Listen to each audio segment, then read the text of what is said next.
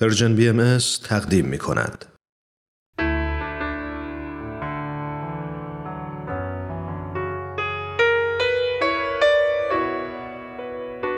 یادی از گذشته.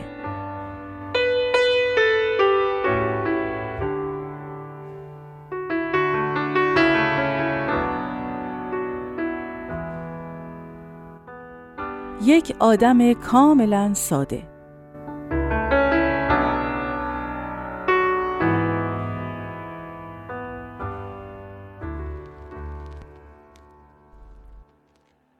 روز خاصی بود.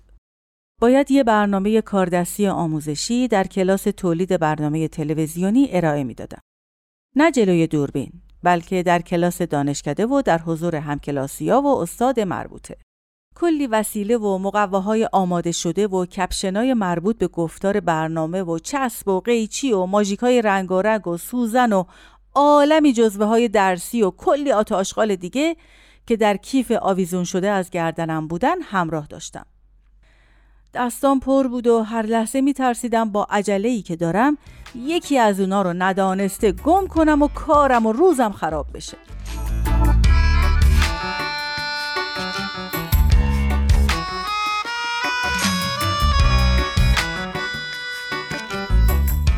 خونه ما از دانشکده خیلی دور بود. برای اینکه ساعت 8 صبح سر کلاس باشم باید 6 صبح از خونه می زدم بیرون. کلی پیاده روی تا اولین تاکسی، بعد اولین اتوبوس و دومین و باز پیاده روی 15 دقیقه‌ای. برای هر تاکسی و اتوبوس کلی معطلی، اونم در ترافیک شدید شهر و انبوهی از مردم که هراسون و با عجله به هر طرف میدویدن و تلاش میکردن که خودشونو از وسیله نقلیه‌ای آویزون کنن تا دیرشون نشه برای کسب معاش یا تحصیل یا پروژه‌های خرد و کلان. تازه انقلاب شده بود و هیجان خلق و خوی انقلابی به خصوص صوبا با آدما همراه بود. برای رسیدن، برای سازندگی اجتماعی نوین، برای رهایی از پیوندهای وابستگی. اینا رو می گفتن اون وقتا. بالاخره به چهارراه اصلی رسیدم و منتظر تاکسی شدم. ترس از دیر شدن و نرسیدن، وحشت از عدم موفقیت در ارائه تکلیف درسی و واهمه از واکنش استاد و همکلاسی‌ها ضربان قلبم رو بالا برده بود. اما به خودم نهیب زدم و حواسم رو برای پیدا کردن یه وسیله‌ای که منو به دانشکده برسونه جمع کردم.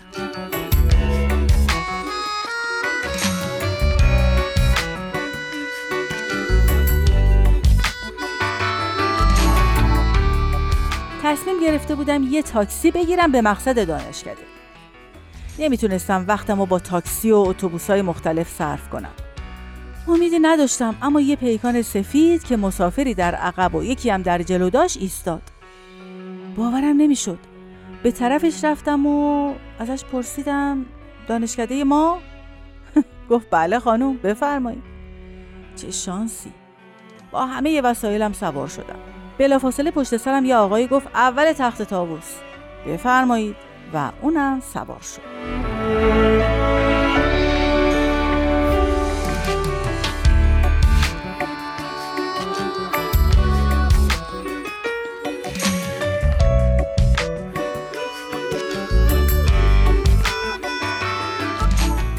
گفتم که انقلاب شده بود و اکثراً ملاحظه کارتر شده بودن.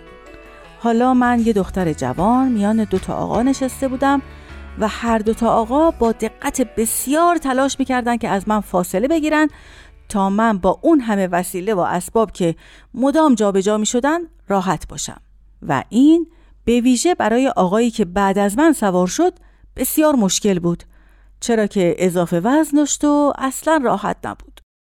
ماشین به راه افتاد و البته در ترافیک شدید به کندی که ناگهان به خودم گفتم ای وای آقا لطفا نگه داری، من یادم رفته کیف پولمو بیارم. همه توجهشون جلب شد و راننده یه لحظه تأمل کرد، اما به خودش اومد و راهنما رو زد و ایستاد. من که به خودم و زمین و زمان فحش میدادم و بد و بیرا میگفتم اشکم در اومده بود. باید پیاده میشدم و با اون محموله عجیب و غریب با سرعت برق و باد پیاده به خونه برمیگشتم و البته میدونستم که حداقل 1 ساعت دیر میرسم و همون میشه که از اون میترسیدم. که یه دفعه آقای سنگین وزن سمت راستم گفت: نه آقای راننده، چی کار میکنی؟ راه بیافت آقا. راننده نمیدونست چی بگه که اون آقا ادامه داد: ناسلامتی چند تا مرد نشستیم تو ماشین، یعنی نمیتونیم یه کرایه برای این خواهرمون جور کنیم؟ مگه چقدر میشه؟ از خجالت نمیدونستم چی بگم. گفتم آقا خیلی ممنونم، ولی من میتونم برگردم کیف پولمو بیارم. که آقای سنگین وزن وسط حرفم پرید که نه خواهر، این خیلی برای ما بده، آقا حرکت کن، کرایه خانم با من. و چنان با جدیت صحبت کرد که دیگه هم من و هم راننده حسابکار خودمونو کردیم و راننده به راه افتاد.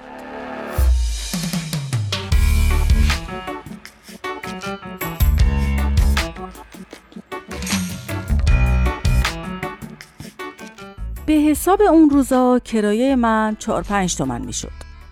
یعنی 5 عدد 1 تومنی. هر 1 تومن 10 ریال. اون آقا سر تخت طاووس پیاده شد. کرایه خودشو پرداخت کرد. بعد یه 20 تومنی به راننده داد و گفت: خانم که پیاده شدن بقیه پولو به ایشون پس بدین. هرچی گفتم آقا من میرم دانشکده، دوستام هستن، برای برگشتنم از اونا میتونم بگیرم. اما اون آقا دیگه رفته بود. به مقصد که رسیدم راننده 15 تومن شمرد و به من پس داد. با شرم بسیار پولو گرفتم و به دانشکده رفتم.